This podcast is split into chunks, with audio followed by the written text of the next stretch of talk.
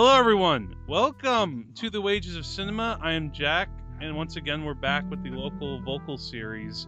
Um, my guest is uh, somebody who I've been wanting to talk to for quite a while. Um, she's an actress, but she actually does a lot more. Um, and actually, let's just get right into it. Uh, welcome, Jordan Elizabeth Gelber. Hello. Hello again. I know me. we were just. It's it's funny. I'm, I feel awkward doing this because we were just uh, were trying to record before and there was a technical glitch. Um, actually, I'm just curious. Do you when when you're when people talk to you, do you just say I'm Jordan, or do you make people say I'm Jordan Elizabeth Gelber? Let's say both Um, names. it's it's actually kind of funny. Um, so I've been saying Jordan Elizabeth Gelber for almost 10 years now, only because I was watching Law and Order about 10 years ago and I discovered there's already an actor named Jordan Gelber. And uh, it's funny because people either assume I'm him when I'm on set or they're like, oh my God, do you know him? So I have to specify Jordan Elizabeth so people know that I'm not a dude. Um, Ah, so it's one of those things like uh, Philip Seymour Hoffman, for example, had to yeah. add the Seymour because there was another Philip Hoffman out there. Yeah, so I mean, there's only so many variations of names out there.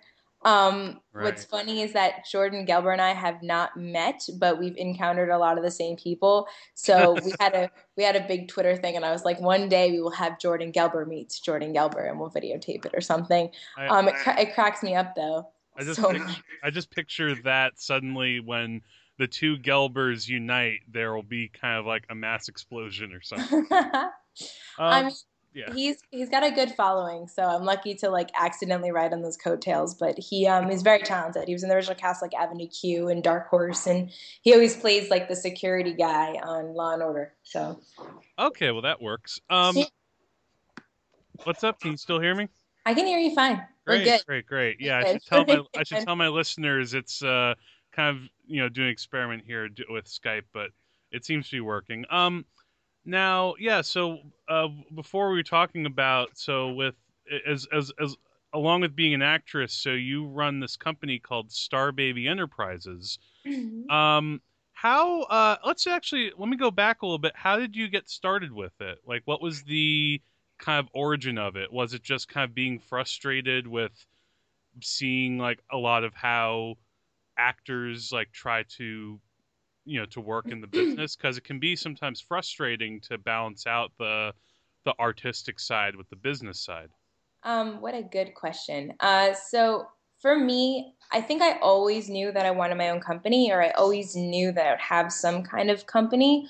Um, just to give a little history, not to bore you to death, but um, Sure. when I when I was applying for college, I went to Performing Arts High School, and I wanted to go to NYU, and for Tisch, and I wanted to go to Fordham. To me, those are the only two schools for some odd reason I could think about in New York City. Granted, there are so many other amazing schools that I didn't even think about or consider, but um, I didn't get in at the time. I don't think I had the grades. However, I got into Marymount Manhattan College, um, and I decided I was going to act. I was going to go do it, and I would study something else. Um, and throughout my time at Marymount, I developed this kind of concept. My thesis paper in college pretty much is the cornerstone of my company. I'm getting really nerdy now. Um, no, no, no. Please be as nerdy as possible. I, I I'm I'm nerdy myself. so um, for me, I when I moved to the city and I decided I was going to go be an actor versus continuously studying acting, um, we had things like Actor Fest that was still around and a lot of other kind of networking concepts that aren't around anymore, unfortunately, for actors. And I met my first acting coach, and she told me she saw me on Gossip Girl. So of course, I like drank the Kool Aid and, and worked with her for a while, and um, and then I really was understanding that there's all this information out there for actors, but not there's no one who will really sit down and just explain public information to you. And it really pissed me off because I would be on set of like NYU student films, right? And and like I'd be in a scene with like a 16 year old. Meanwhile, I'm like 18 at the time, and this girl's mom is like, "Oh my god, so how did you find out about this? You know, my daughter wants to be an actress." And I would tell her all the stuff that I had learned just by Googling or that I learned from my acting coach when she really was just giving me public information. And she got really mad when I told her that I felt really great helping people. And she got very like threatened or very upset over the fact hmm. that like, I was giving out this information. Meanwhile, I'm going to school for marketing. I understand the difference between like private information and public information. And I really got fed up and I decided that eventually I would probably develop something where I could help people kind of just break into the industry because I found it really detrimental to actors who are going to school for acting, who are going to get a college degree in acting or BFA and they're to- told uh, that they can't audition the entire time for any other projects for the entire time that they're in college, or at, least, or at least they're told they can. But I had many friends who got booked for like off Broadway work, and their their teachers and advisors were like, "No, you can't do that, or we're gonna not be able to give you your grades." Oh. So to me, it just made me think of like, well, I'm a I'm a communication arts and graphic design major, and I'm no, I'm told go get an internship. Wouldn't being getting work experience and auditioning be no different than getting an internship? Is yeah, once you grad because once you graduate you're graduating with people who've been doing this longer than you who have been who who might be younger than you and have now so much more experience than you so um that all these thoughts were going through my head and at the time i was developing a really great graphic design portfolio and i was starting to become a freelance graphic designer mm. and um that's kind of how it all kind of started and yes. so so you also have that skill too so you're kind of like you have your hands in a lot of different skill sets. It's not just the acting or the business. You can also like design someone's site or even design like yeah. other things. To kind of like encapsulate everything without kind of making a long story is that I, I developed my company um, in 2013 after working with in corporate on and off for since I graduated college in 2010 mm. and freelancing for that entire time. And then I was trained for a year with a woman who was creating uh, fashion shows for the public. Because I don't know if for people who are in fashion may know this, but you might not know this that um, there's no way that you can go see a fashion show. If you love fashion, you can't go see fashion unless you're in the press or industry. So if you want to go see your favorite designer up close, the way that you would see your favorite musician up close, like at a concert, you really can't do that. So I learned how to create events and sponsorships and really learned a more creative business. And I went back to what I was really passionate about, and I launched Starbaby Enterprises. So I launched Starbaby Enterprises in 2013. In August 2013, after quitting my job on an event that I had worked on for six months, telling my oh, boss, "Screw wow. this," that's and then quite she, a, that's quite a thing to suddenly do. Yeah, and then I said, "Screw this," because she she trained me well, but it, we just were not. We it just wasn't worth it for me anymore. Um, and I and I started. I had my first fashion show two and a half weeks later, and it was sold out for 350 people. So I decided that okay, I guess I have an entrepreneurial mind. And I just started working and doing events and then bringing all the other creative aspects that I love about that I love about business together because they all work together. Because I went to school for the idea that if I can communication arts is about advertising and marketing. That's a lot of people who get mm. into it broadcast journalism or advertising. So I decided that if I can market a box of Wheaties, I can market an actor. And if I can market an actor, I can market myself as an actor.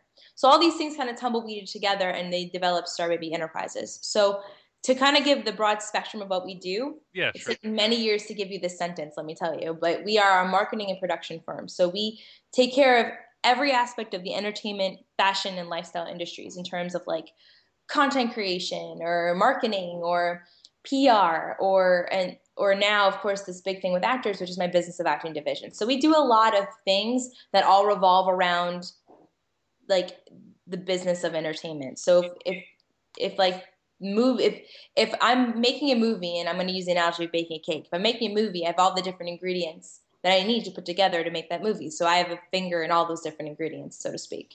Yeah, because when I was looking on YouTube, uh, that's where a lot of the videos that you have with. Uh, uh, some of them are interviews, but some of them seem like kind of audition tapes. Uh, how do do actors? So do actors come to you? Like, is that because now you've been you've had this business now for a few years? Is it like they know the brand, or how how does that work? The the sort of reaching um, out? Is it networking?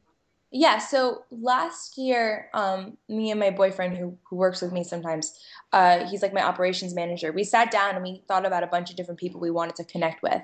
And I told him how I had this idea, of this business of acting thing, and how I really hated the fact that you know, it's the only industry where you throw so much money at the problem and, and in the hopes of you're getting something. So we sat down and we decided that we wanted to connect with people that thought alike that we did. So right, right, we so we reached out to NY Castings, who is now one of our affiliates. Filmagon, who's one of our affiliates. Sorry, my phone, my computer just That's went fine. off. Adds a little bit of character to this conversation. yeah, a little bit of it never stopped working. Um, so we we connected with a lot of different people, and then I we really sat down and said, "There's no reason that I should be doing events. We really should be together since there's now two of us. We should be working on films and developing films." So we got involved, known as a company that works with actors and works with films, and we got this whole database of actors because we got involved with the Manhattan Monologue Slam. So a lot of people know who we are because we really successfully aligned ourselves with other like communities because a lot of people don't realize the entertainment industry they all think it's like it, oh it's who you know and you gotta have to do favors and stuff. It's not necessarily who you know it's also who you know not to know but a big deal is like the community. So you have to really create relationships. You can't just say oh well, i know this person this person will put me up on a tv mm-hmm. show. It's about like well this person needs help with their tv show and you're an actor and you can you have many talents but what else can you do and how you know how can we work together? So yeah actors find me through all my different affiliates. And um, the way that the reason i have monologues up on my youtube page is that any actors that i represent that i in terms of my business of acting coaching Right. any, any actors that i represent uh, what we do is i um, one of my packages offers that if you give me a monologue i'll edit it and i'll put it up online. So now you have you start having materials that help for your reel and that help for um, you know building up your marketing tactics Sure.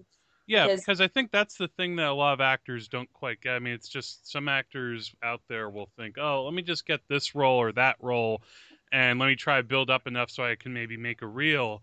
But ultimately, I mean, the the I guess one of the big struggles, uh, you know, in New York or LA or wherever you are, is just because, you know, people who are hiring actors and I mean on really big things, they they look at so many faces per day, and it's it's just like uh, you you really have to suddenly put yourself out there in ways that make you stand out from the pack, right?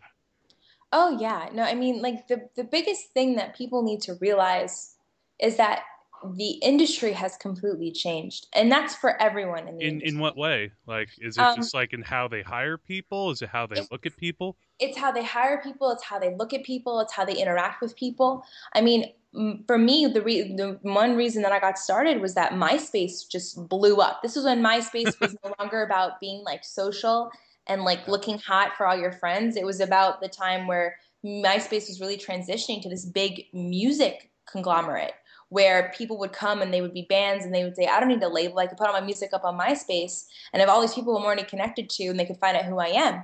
And a lot of people were becoming successful through MySpace and through YouTube and through Twitter and through Facebook. So this was the beginning of this whole social media celebrity era.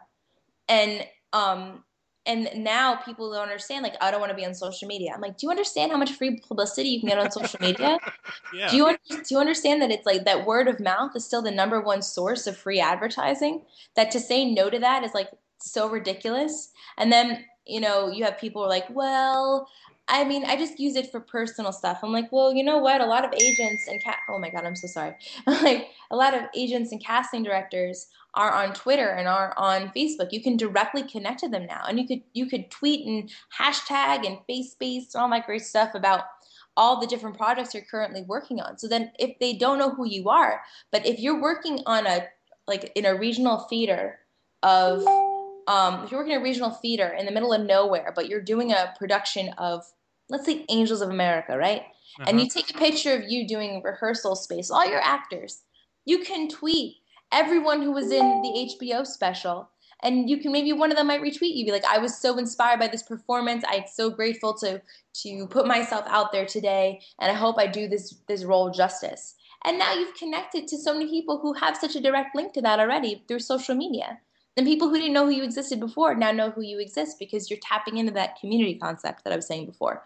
Um, social media allows us to do that.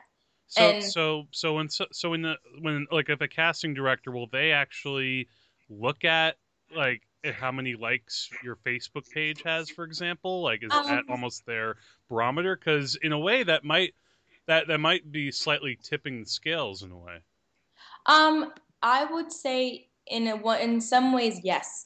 Uh, what a lot of people don't know is like a lot of people know what IMDb Pro is, but they don't necessarily understand why there's an IMDb Pro or the importance of IMDb Pro. And the importance of IMDb Pro is that it shows a lot of how the marketplace is responding to you know the actors in the in the realm. So for example, like if right now I go on IMDb Pro and I can see that Jennifer Lawrence is number one right? So if I'm a producer of a film and I'm going to make it a union film and I want good talent, I want someone who has high numbers like Jennifer Lawrence. So it's the same thing with the likability factor on social media. If you're a new actor, but you have a good good following that you've generated completely on your own, which is really fantastic. If you have a following that you've generated completely on your own, and then a casting director can Google you and see that you have a fan base that is dedicated to you without ever anyone even knowing to you, that could be very appealing. That's your marketability factor. Mm. And and secondly, though, if you look like a hot mess on all your social media, you might be a great actor, but if you're socially a hot mess, no one wants to hire that. No one wants to, to, do that. And if you're you're publicly yeah. spewing the fact that like you like to get drunk and and be stupid on the weekends, that might not go along well with a lot of the um, kind of missions behind these films that are being made. So you have to be very specific in what you put out there. And if you, my rule of thumb is if you don't want your mom seeing it, you probably shouldn't have put it up there. Yeah, that was one of the things that I, I think that one of the videos I watched was you basically giving tips about things like that, like not looking like a hot mess, uh, not so to speak. Um, you know trying to be presentable trying to but i mean are those things that actors get wrong all the time is that something that you see really happening a lot or are they getting the message oh yeah i see it consistently consistently um for example like like we me and my team we do a lot of like production on both ends. So we're in front of the camera, but also a lot of time we're behind the camera. We help with casting a lot of the time. And people will come in and they think like like my, my best my favorite thing is when people don't dress their age or they come in with like I have these girls who are like 18 they come in with full face of makeup trying to play a 30 year old said you don't want to do that. I don't want I don't need to see like you all place. Like understand the kind of job you're going for. And that and that's one thing that I really try to educate with the actors that work with me is the fact that this is a business so an audition is a job interview. It's no different. If why would you show up to a job interview? I'm sorry, looking like like a skank, or why would you show up to a job interview looking like a bum? I mean, it's the same. It's the same concept. I'm not going to hire you. You should be able to separate who you are with your talents versus who you are as a person because they're both one and the same. However, you know, the, this is this is the the best way I can explain it. I, I as a graphic designer, I have my graphic design portfolio. So I use actors portfolio a lot in when I teach. And um, when I say actors portfolio, I liken it to when I was a graphic designer, I had an array of images that I had created in projects that I had been a part of that showed my flavor but how I added my flavor to these very cool projects. And the fact that um, the fact that people hired me because they liked the zest that I added to these projects and they wanted to add that to their experience. So, for the same way with acting, it's like you have your portfolio to show what you're capable of and how you mm. can add your unique perspective to any project that you work on.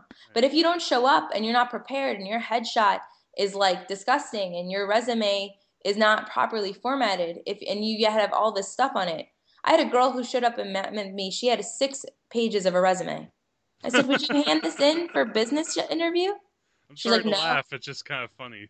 It's true though because people are so like they're they're so um taken aback by the fact that it's like the entertainment industry, right? Like it's oh my god. But the fact is, is like these agents, they need you just as much as you need them. So do these managers. So do these mm. casting directors. And you know, treat it professionally. It's a job interview. Treat them as such. Be communicative. Don't, you know, don't come in there and and totally go be totally off the rocker. You know, be presentable. Say yeah. like I'm sorry? No, no, no, no. No, go, go ahead. Sorry. No, no, no. I mean, I can go on a rant about this, but the fact is that like I tell everyone you should be prepared. You should have the basics of a portfolio to explain who you are. And if you have absolutely nothing, you can get away with a lot of like you know, I'm naive, I don't know much. But at the same time, like take the extra mile, be like, I haven't really gotten I really haven't done anything, but I'm very passionate about acting and I'm here because I'd love to find out more. I'd love to be a part of your project. Um, now, when you get people who uh, come to you, like actors, like Mm-hmm. usually, generally, are they kind of novices? Like when when it comes to this, do you like in terms of kind of giving them acting coaching? Are they some of them? Because sometimes certain actors have strengths in different ways. Some actors might be stronger at comedy. Some might be, you know, just full on dramatic, and they wouldn't know funny if it bit them in the face. Um, I get a I get an array of actors. I have and I have like the people who are just starting and really just want someone to hold their hand and say, "Hey, can you just tell me where I'm supposed to go or what I'm supposed to do?" Just to have a better understanding, and then they have my numbers, and then and then if ever they should have a question. Um, I also have a lot of people who've been around for a while and just don't want to know why they haven't reached the level of success that they want. So I treat them like any other business would. I say, okay, well, what's your brand? Where do you want to get to? And how can we rebrand you to get there? So, like for example, I had someone who had a. I always give free consultation. So I had someone at a consult with me, and they. I said, well, what is your goal? What do you want to do? He's like, well, I really want to be like the really nice guy next door. I really want to be on like these ABC Family shows and like be seen as like this cool guy.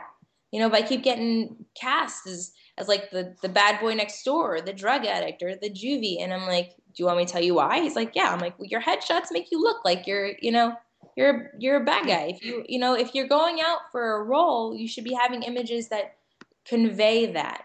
Like you, should, everyone should always have two headshots. Everyone should have different looks. They should be prepared to pull whatever they can to show how versatile they they are. This doesn't mean you have to spend hundreds of thousands of dollars on this material, but like dive into yourself. This is a creative industry. This is a, an art form where you can mold yourself in so many different ways. And then I have a lot of people are like, well, I really want to be the bad girl, but I keep getting cast as this and I'm so sick of it. And I'm like, you know what? You have to understand what your stereo you're being typecasted as before you can break the mold of your typecast. So that's your bread and butter. If someone's going to hire you because you look like this and you want to be a successful actor, and by successful I mean make a living as an actor, you have to understand how the the industry is receiving what you're putting out there. And you have to be honest with yourself about that. So if they don't like how they're being seen, we come up with rebranding strategies that would be successful, that would get them to the direction that they want to get to. Yeah, because I know that sometimes in the industry, whether whether it's whether it's somebody who you know, because sometimes typecasting is just a hazard. Because sometimes mm-hmm. people may be typecast even if they're doing everything right. But what you're saying though is that no, you can comp- you can control your image and try to make yourself what you want to be.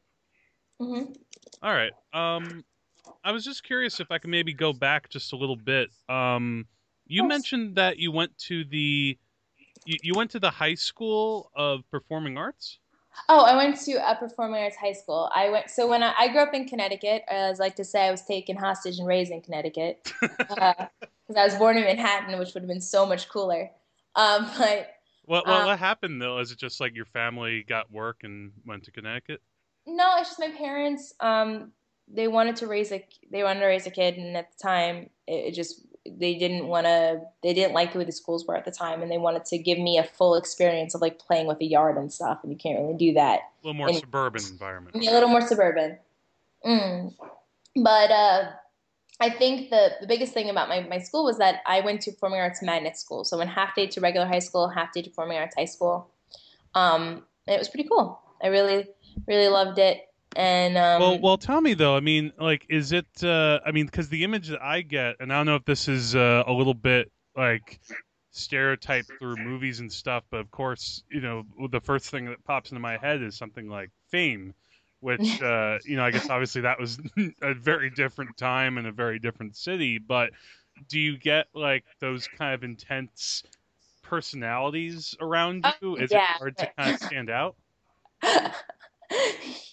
Yeah. I'm, I'm I'm not saying everybody start suddenly goes out into the street and starts dancing on cars. no, no, no. We don't start dancing in the street. But I mean, going to a performing arts high school was the best thing that ever happened to me.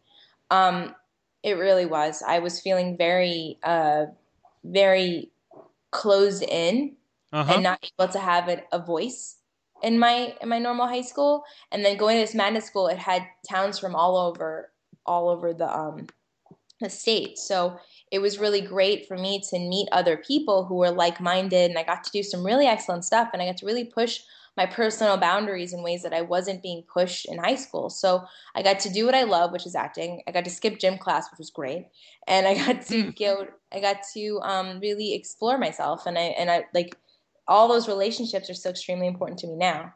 Were um, there were there any people there that uh, were kind of your group? Were there people there who went on to kind of bigger and greater things? Um, well, ironically, my boyfriend and I are high school sweethearts. We met there. So Aw, that's great. Yeah, it's very legitimately. That's always very sweet. I thank you. It's very vomit worthy, but the fact is, like, the two of us are very passionate, and now we get to do all these great things that we always talked about when we were younger. And then um, a few of my friends went on to do some some stuff, like went on to theaters and, and things, and I think some of them are performing around the around the country in theater. But um, in terms of TV and film, I think there's a couple people who are older than me that became very successful.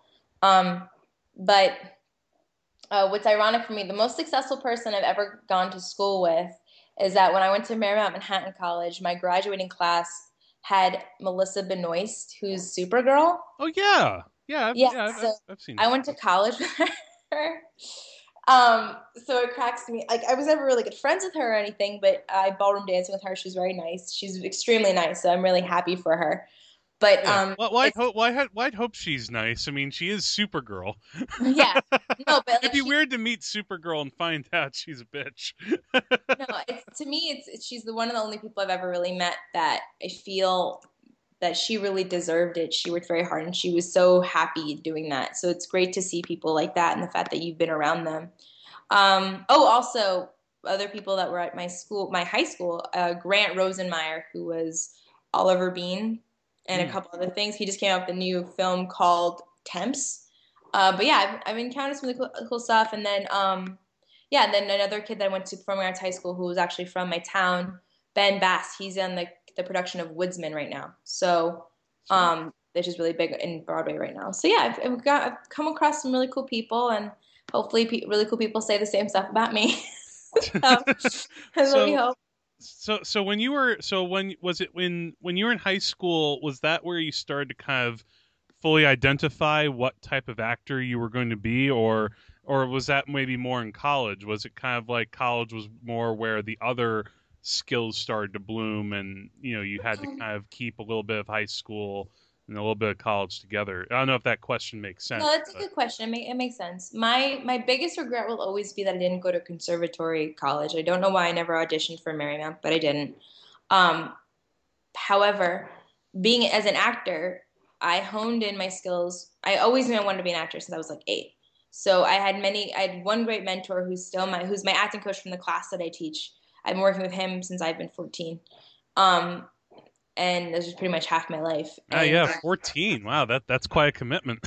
Yeah, no, he, has been one of the few teachers that really pushed me, and I've kept in contact with a lot of my teachers that I had at, at RCA, which is my performing arts high school. So my that high school really developed me as an actor. I really got as in terms of it's okay to be to look ugly. It's okay to to break the mold. It's okay to not give a fuck, uh, not really care. No, no, you can curse. It's not give a fuck about anything and just be you and do what feels natural for you. Like the most unique experience to me was that we were doing a scene showcase one night, and I was working with another actor who, who um maybe wasn't as experienced as me, but it was fun to work with him, and it was just one of those moments when you're on stage, and the entire audience disappeared. Like it didn't feel like I was performing. It felt like it was real. And I and I know that sounds super cheesy, but that's probably the most rewarding thing for me. So when I'm on when I'm on stage, and I've had it happen several times, when that moment where you're you're kind of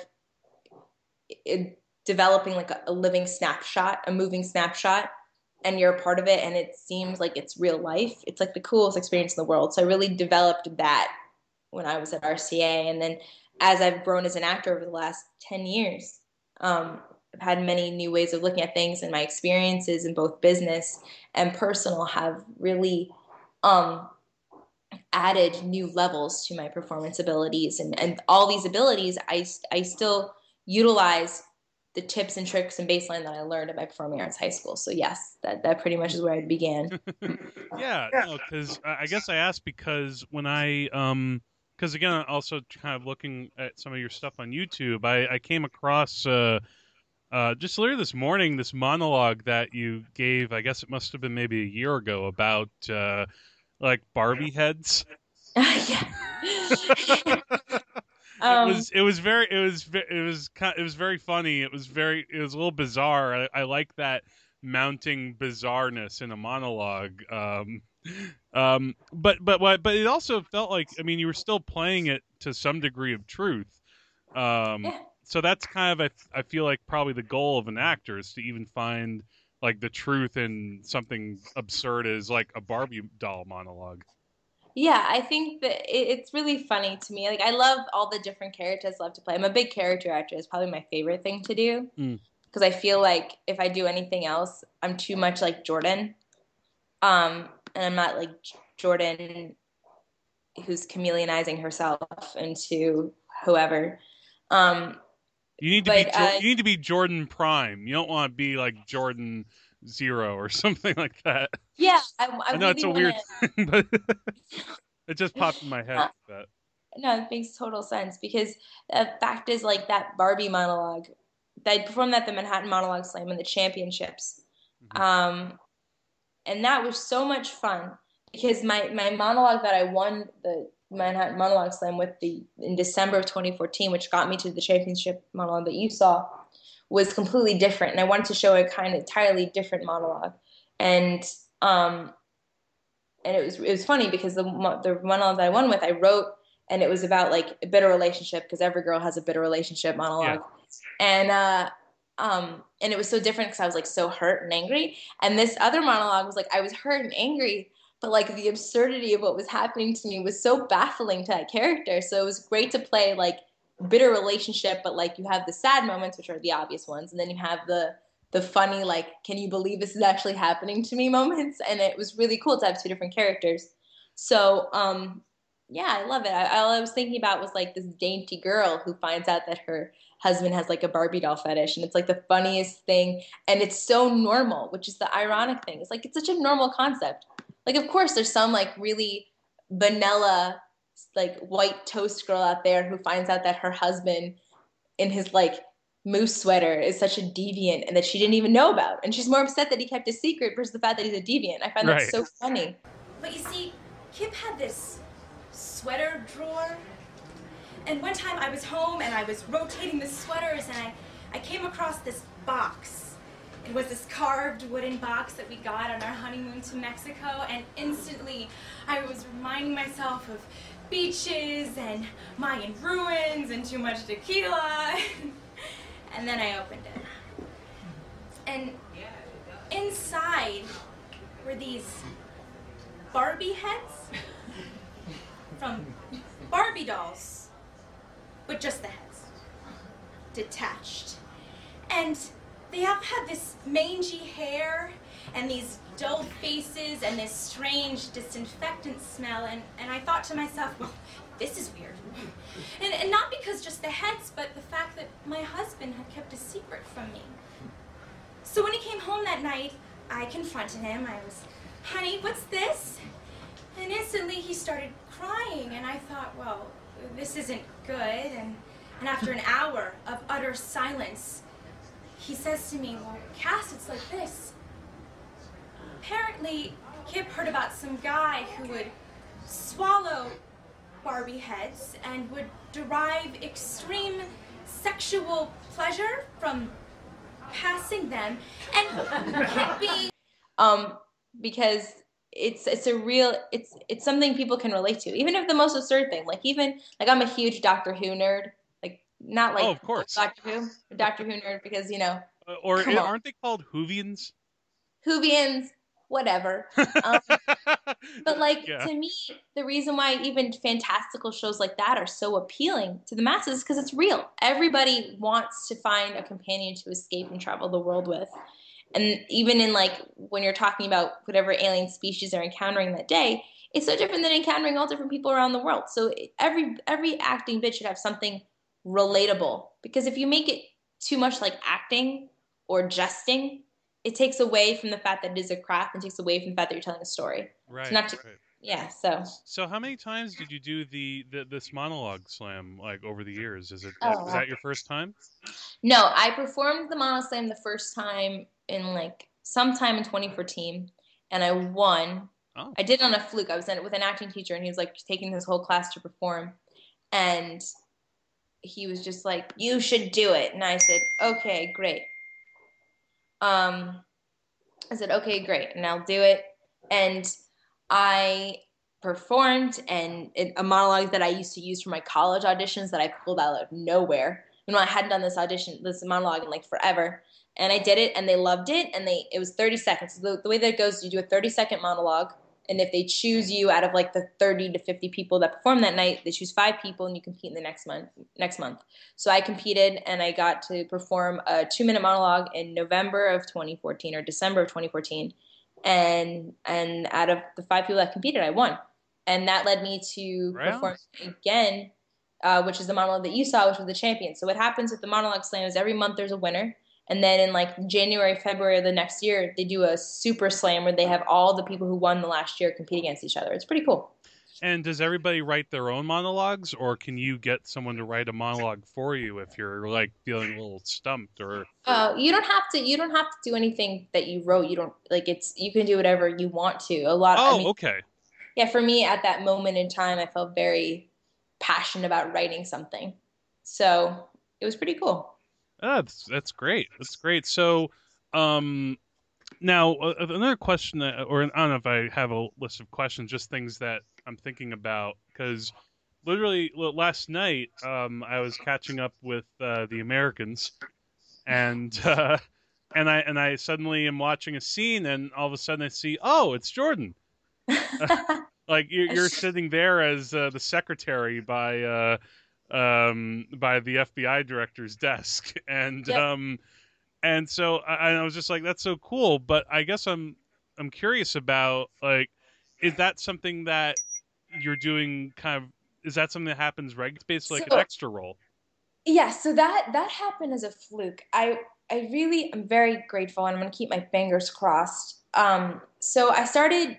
Um, I uh, I I watched I binge watched The Americans at the end of last year during like Thanksgiving break or something, and I was very like, oh my god, this show's amazing. Oh my god, it films films in New York. Oh my god, I have to be on the show. I don't care, and I and I do extra work here and there because I just love being on set, and, and I'm union, so it's nice sometimes. Um, but no, I, I just love being on set because it's a I meet a lot of actors there. I mean, and every actor is working on something and they need help or they they're working on something they want you to see or they want to get more people involved or whatever. So I love being on set, and I and I got asked to I, I applied for a job and then I got there and they they're like, well, right now we need you to be the uh, you can sit here. So now like I have a I have a little bit of a role. I don't have any lines yet, but I do have a, a name. I'm no, gonna. no, you, you, yeah, that that seemed like you do. You were serving a function in that scene. I mean, yeah. you know, Martha's gone, and now they have to uh, have another secretary, and you know, you have to be there and smile as you take the papers, and you know, make sure you don't bug their office this time. So, Okay. yeah, no. So right now I'm the replacement of the head of the FBI secretary. So we'll we'll see. Um, I didn't get to watch last night's episode, so I don't know everything that's going on. But uh, right now, Martha's arc, they're gonna figure out what they're gonna do with that, whether she's returning or she's leaving or whatever. But right now, I'm I'm playing the head of the FBI secretary. So I'm a little, I'm like a featured extra, but we'll see where this grows into. So I'm really fortunate in how that turned out. Um, yeah, because I that that sounds like a good opportunity, and I guess you know, obviously, another thing that, if nothing else, you could put on your resume. Hey, I was on the Americans. Yeah, and you know people can see that right away and be like oh wow and and as i guess you said also earlier that so gossip girl was also something that you did no, This Girl was something that I really wanted to do. My Oh. fir- my first thing that I ever really did, I was on One Life to Live before the soaps ended. So that was kind of like one milestone for me. I really wanted to do, and I was able to do it before it ended. So that was cool. let me ask you about that i'm uh, now i'm curious because uh, so on a soap opera those I, from what i understand that those type of shoots are very intense because they have to you know crank them out like uh you know almost like a meat grinder because they you know I, I don't know if so, you know there are very limited soaps today, but you know there was a time where soap operas they you know you crank out you know these super dramatic episodes day after day. Like, was that something that you witnessed kind of happening? Yeah, I was um I played like a waitress a couple times on the show in like two different diners. um, but it, it's a really well, here's what I'll say: it's a really small set, and everyone is super professional because it's like a really quiet, closed-in set. Mm. Um, and it, it's very like old Hollywood the way that it's all set up, and um, so everything so everything keeps going, like nothing ever stops. Yeah, and it, and um and just like everyone knows you, and it was at like the ABC, ABC headquarters, and it was really it, it was really great just because like the, everyone knew each other, everyone knew what they were doing. Um, so they crank out a lot of episodes at once, but everyone is so used to it. They're just very heavily dramatic scenes because you're playing it up a little bit. It's a little little played up but it was really exciting. It's one of those really great experiences I was very fortunate to have. Mm. Um, but yeah, unfortunately, they're not really around anymore. the oh, only that, last. That's a shame. Yeah, because a lot of actresses. I mean, back in the day, I mean, people like uh, like Julianne Moore, I think, got her start on a soap opera, and it's hard to think like, wait, Julianne Moore, but she's like one of the great actresses of our time. But no, she she was in, she was totally in a soap. um, yeah now I'm kind of, but now now now you do something like a soap opera, you do something like The Americans, but you do you still do like in do you act in independent uh, productions? Yeah, yeah, I do. I um I'm working on a new film called Brian, and then I'm going to be in two other films this summer. Now, is that like at all of a strange thing to suddenly go from a set like The Americans, where everybody you know, imme- you know, knows their job and everybody is super tight, and then to an independent set, which not that they're not knowing what they're doing, but sometimes with independent filmmakers, you know, it's a little bit maybe slightly looser maybe it's a little bit more about let's find the moment a little bit longer. Is that a different process? Is it better? it's it's not necessarily better. I think i think it's a matter of the perspective of the director and the writer Mm. So whatever is done in the directing sense and whatever is done in the in the creative sense is putting things together, that makes everything happen. And and um I think we're gonna um find a way like when on these independent films is that you know if you it's entirely different rehearsal project. So like process. Sure. so so like you're doing scenes. Like to me it's the same way on tv and film. It's just that like when you're on an actual set it's used all the time and it's kind of like an actual it's a set set. A lot of films have sets but like obviously it's like a feature film it has a set but not necessarily the um like a like a, an independent film where we might go to like a, a location that works well for the day. And the film can be shot in two weeks it can take a couple months it all depends. It's not necessarily like a huge change it's just a matter of like well who are the players what is this for? Because a, mo- a film can, is a one-off project where like a series is a whole storybook. Right. of so, course yeah. that made sense. Like, no no no it totally does. I mean i guess the other thing too i mean for my because i've also had this experience where you know, as much as I might love to shoot something, you know, full block and just shoot day after day after day, like you know, a lot of film, most films do. You know, sometimes if you're a little bit tight with money, or you know, if maybe making the movie isn't the full time job, you might have another full time job and have to do on the weekends. But it seems like the real key thing is to just keep the focus on like the drama uh, to make sure that the drama is not the drama. Um, what I'm trying to say is that if you're suddenly coming back to set after not being there for like a week or two, you know your director has to be really good with you in order to get you back to a point where you previously were in like another scene or another scenario. Yeah.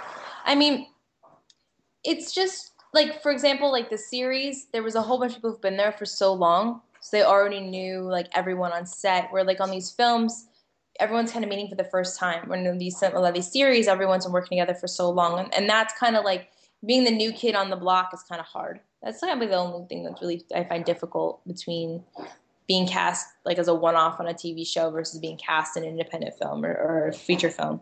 Mm, yeah, because it's a little. I guess it would be a little bit lonelier than when you suddenly get to have this a little bit more of a community feeling and get to talk a little bit more. Yeah. yeah.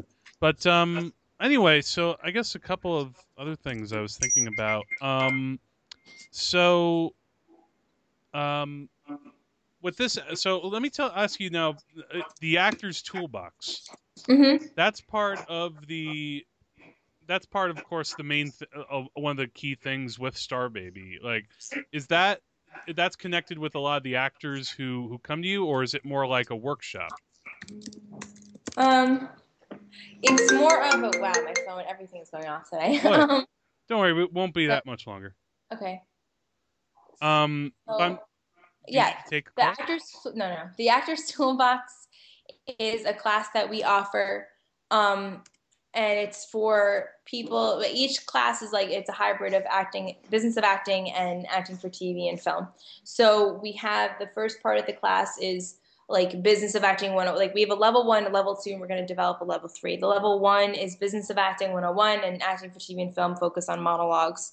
Um and then level two will be about uh, business of acting, but another aspect of it, like more so applying it. And then it's going to be focused on scene studies. So we give all the actors who sign up like material before they come to class. And then what the, cla- the what happens is that they work one on one with the acting coach after learning with me all these business of acting tips and tricks. And they work with the acting coach. And then what they're working the material they're working with the acting coach once they get to a really good point with it like once they've rehearsed to a really great point is we record it and the following week they get a copy of it. So it's the it's a learn see do class is the best way i can explain it is that they learn the business of acting they rehearse a piece for their toolbox because they're learning a monologue or a scene or something that they can utilize for future auditions. Then they get a copy of what they've been working on and they'll apply what they learned in the business of acting aspect more to market that piece that we recorded. So it's it's really great. It's like very intense and very thorough kind of class. Yeah, it sounds like you're you really put them through uh, the works. Is it like did you like now? Did you take a lot? Did you? I'm I'm guessing you're you've done acting workshops yourself in the past. Mm-hmm. Now, did you take what you learned from that and took like good things that you learned and then tried to you know strip away anything that didn't work for you? Like, is that sort of how you came to it? Yeah, um, I came to it because for me, I really was sick of just spending money and I wanted something that was affordable and that kind of gave a little bit of everything. And so I really, when I developed the class, I was like, well, what's important? What's important is this um, learning the ins and outs. Like I have like a cheat sheet of all the acting sites I give to the actors and kind of let them think differently about the industry. And then for me, than the acting for TV and film, the class, it was important because like this person's helped me for so long and I wanted them to really work one on one because I saw so many classes that were just like cattle calls. They would have 50 people in a class, each paying so much money, and then they wouldn't get any one on one time with the teacher. And I said, This Hmm. is ridiculous. Or there'd be classes where it didn't have any levels whatsoever. And um, So this Yeah. is a lot more intensive. Like, is it just you or are there other instructors? Uh, I'm the business of acting consultant, and then um, Tom helps me with the, uh, Tom, who's my operation person. He helps me with all like the filming and stuff, and then uh, Frank Petrilli, who's the acting coach, is the acting coach that we use. So it's the three of us, and then we had some great sponsors involved as well who give us some cool stuff. And now we're working with the Actors Corner, so that'll add some new um, exposure and new insight to the class as well. Great, great. That's uh, yeah. That that's just it's it's kind of a fascinating process to me because I mean it's because actors will go through a lot of different ways. I mean, some actors might take you know a longer form class. They might go to a school for it like separately, but then this workshop, you know, even if you know you don't learn every single thing that you might learn at a at a regular acting school, you do still get that attention that will you know benefit them in the long run. Hmm Yeah. Um. So let me just. Uh. So, I guess. uh, I guess we could wrap this up in a minute or two. But I'm just. Uh. So what are, what are some what are some other projects coming up for you? Is it uh, mostly Starbaby Actors Toolbox? Are there any other? Uh... Actors, Actors Toolbox. Um, we're gonna have a couple new classes coming up. Um, so that's exciting. And then Starbaby, we're producing three films right now. Uh, no, two films and two series right now. So that's Oh. really exciting. Oh, so so Um, you're a producer on those? yeah, I produce a lot of the stuff I'm involved with, and um, only because I like I like making sure everything's up to par. And I really love getting involved with all aspects of it, just so they can see like I'm really dedicated to their projects. Like, thank you for casting me. I'm really dedicated to making this amazing. Um, and then that's about it. Just keep working and working, and hopefully being cast in more large pictures coming up soon. Right on, right on. And uh, so I could just say that on so the one thing on YouTube, your your page is uh, the the channel is uh, you can find it simply at Starbaby Enterprises. Yep. And then is there a website too? Is it like can we find you on the web? Yep, starbabyenterprises.com. Great. And then also, uh, you know, Jordan Elizabeth Gelber, you have a fan page on there on Mhm. Facebook. Okay, great. Um, yeah, this has been a pr- this has been a good talk. I'm I'm glad I finally got to ask you some things about the process and all these classes and stuff. Um, and uh, I hope to talk to you soon. Thanks for coming on today. Thank you so much for having me. All right, and uh, this is Jack from the Wages of Cinema, and uh, this is the sign off here. Remember, the wages of cinema is death. Uh, have a good day.